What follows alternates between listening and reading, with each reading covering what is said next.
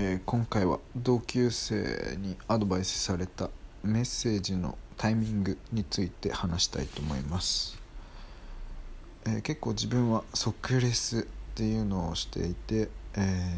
ーまあ、気づいた時にですけどしていましたと。で元カノに対しても、まあ、いつ電話が来ても取れるようにそれこそ電車であっても電話取ってたし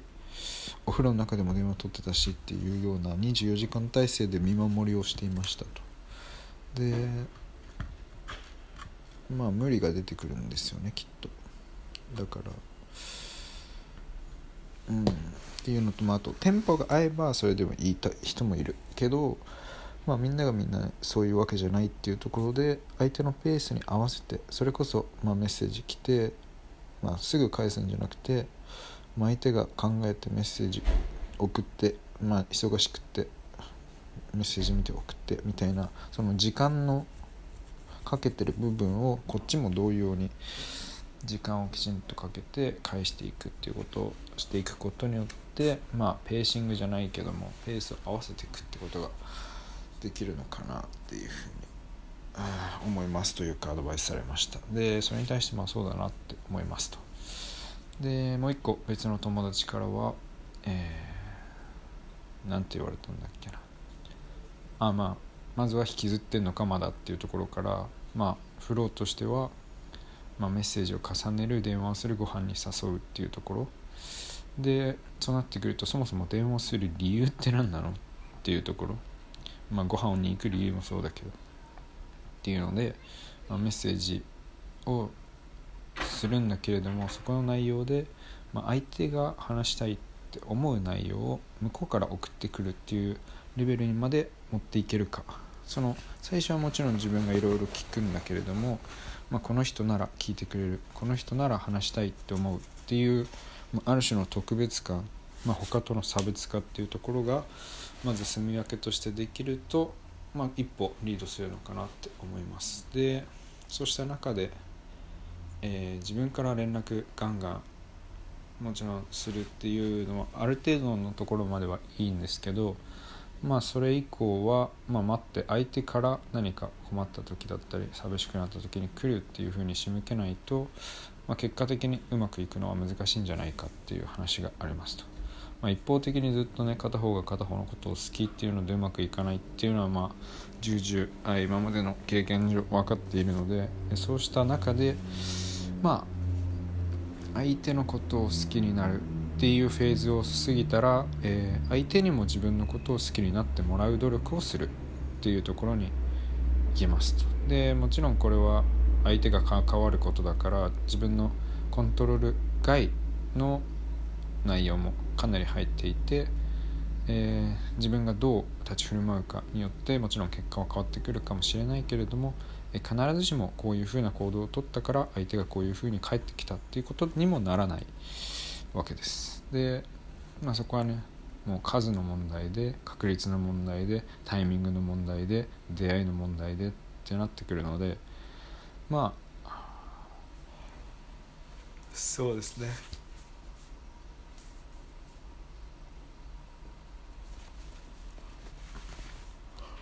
別に大丈夫っすよあと3ヶ月。とりあえず様子見て。そっからどうするか決めましょう。まだまだこれからっす。全然余裕っすよ。まあ交流と一緒にポーカーナイトも行ってまたあの女の子にも会えるだろうし。まあみんな既婚かもしんないけどね。まあでもとりあえずまずは友達を増やすっていうところで人に会いに行くっていうところで、まあ、自分のやり方で会う。まあ昨日提案されたようなまあパーティーとかクラブみたいなところはまあちょっと結構面倒くさいんで。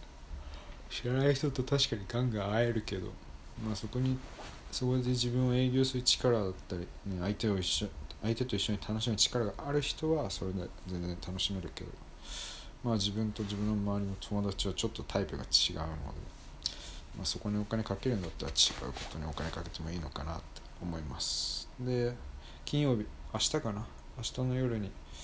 まあ、ポーカーナイト行こうっていう話になってて、まあ、予約もしてるんでまあ一応時間としてはちょっと予定とギリギリな感じなんだけどまあでも席取ってあるからちょっと遅れてもまあ大丈夫かなって思いながらって感じです。でそうね。今日とりあえずあの2個面接あってうんまあ練習しろよって話なんだけど。まあ片方プレシャスパートナーズっていうのはまあ求人広告あとは人材紹介そしてメディア戦略メディアデザインあと、えー、なんとかブランディング。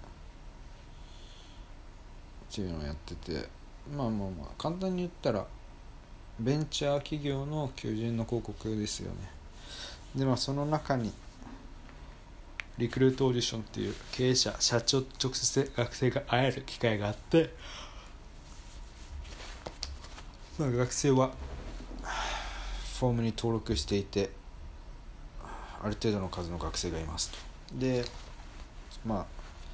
数人のベンチャー企業の社長さんが毎回登壇して、えその人たちの話を全部聞いて、え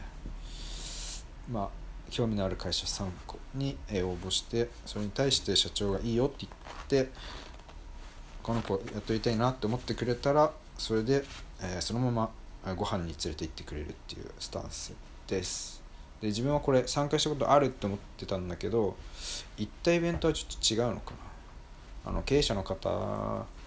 っていうよりもまあ人事とかの複数の人がいたイベントだったからまあちょっとこの話じゃなかったのかなって思いながら。まあでもまあ似たようなイベントは多分いっぱいあってその中でも経営者に直接っていうところで、まあ、内定が最速3日で出るっていうまあ珍しいイベントなのかなって。そんな感じです。でまあ自分がなぜそこで働きたいかっていうところは自分自身がベンチャー企業を受けてで、まあ、コロナの影響で内定を取り消しになってしまったっていうのでやはりあの人を雇えないせっかくポテンシャルのある人間をえやそういう外的要因によって雇えなくなってしまうっていうのはすごくあの可能もったいない今後の成長の可能性があるのにもかかわらず、えそれをやむを得ず手段として選ばなきゃいけないっていうところで、え非常に、えベンチャー企業が抱える問題なのかなというふうに思います。そうした社会問題を解決するために私は御社のサービスであるリクルートオーディションを活用しながら、えー、社会問題を解決したいというふうに思っております。そうすることによって企業と学生のミスマッチを減らしていけてえ企業で働く、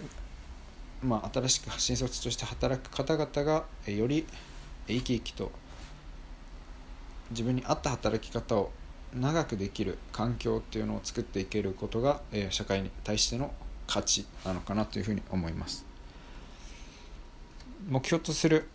人物像としては竹下さんを尊敬しています。やはり人のために動く自分の時間をどれだけ割いてでも練習に付き合ったり本気で人を応援するという姿勢そしてまた結果に対してコミットする成果に対してえもう愚直にえ取り組んでいくという姿勢を見ていてやはりそうした姿勢というのは自分自身も学びたいなと思うところであります。はいそんな感じです。で東京デイリーに関しては、あ、自分はナチュラルチーズというものを通して、えー、人々の、えー、より幸せな食卓作りというのに貢献していきたいなというふうに思っております。自分自身が、えー、ナチュラルチーズを食べた時の感動というのをえ忘れずに、え小売店や百貨店といったところに、えより多くの御社が扱っているナチュラルチーズを卸すことによって、え少しでも多くのお客様に、え手を伸ばしていただけるような、え商品の展開というところを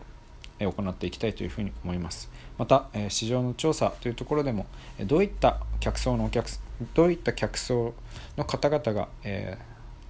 ー、御社のチーズを買われているのかそしてまた、えポポテンシャルの市場としてどういったお客さんが今後あの御社の製品を購入してくださるのかといったところを分析しながら、えー、マーケティングに生かして営業活動を行っていけるようないけるように取り組んでいきたいと思っております。はい。そうですね。実際にやはりチーズの市場というところは、えー、今日本では大きく伸びていてかつやはり輸入というところの割合がどんどん大きくなっている。40%ほどになっていてというところで、え御社が扱っているイタリア製タリアやスイス、えフランスといったチーズ輸入したチーズがの需要というのも今後、え伸びていくのではないかなというふうに思っています。はい。そんな感じですかね。まあだからでそう最終的にまあ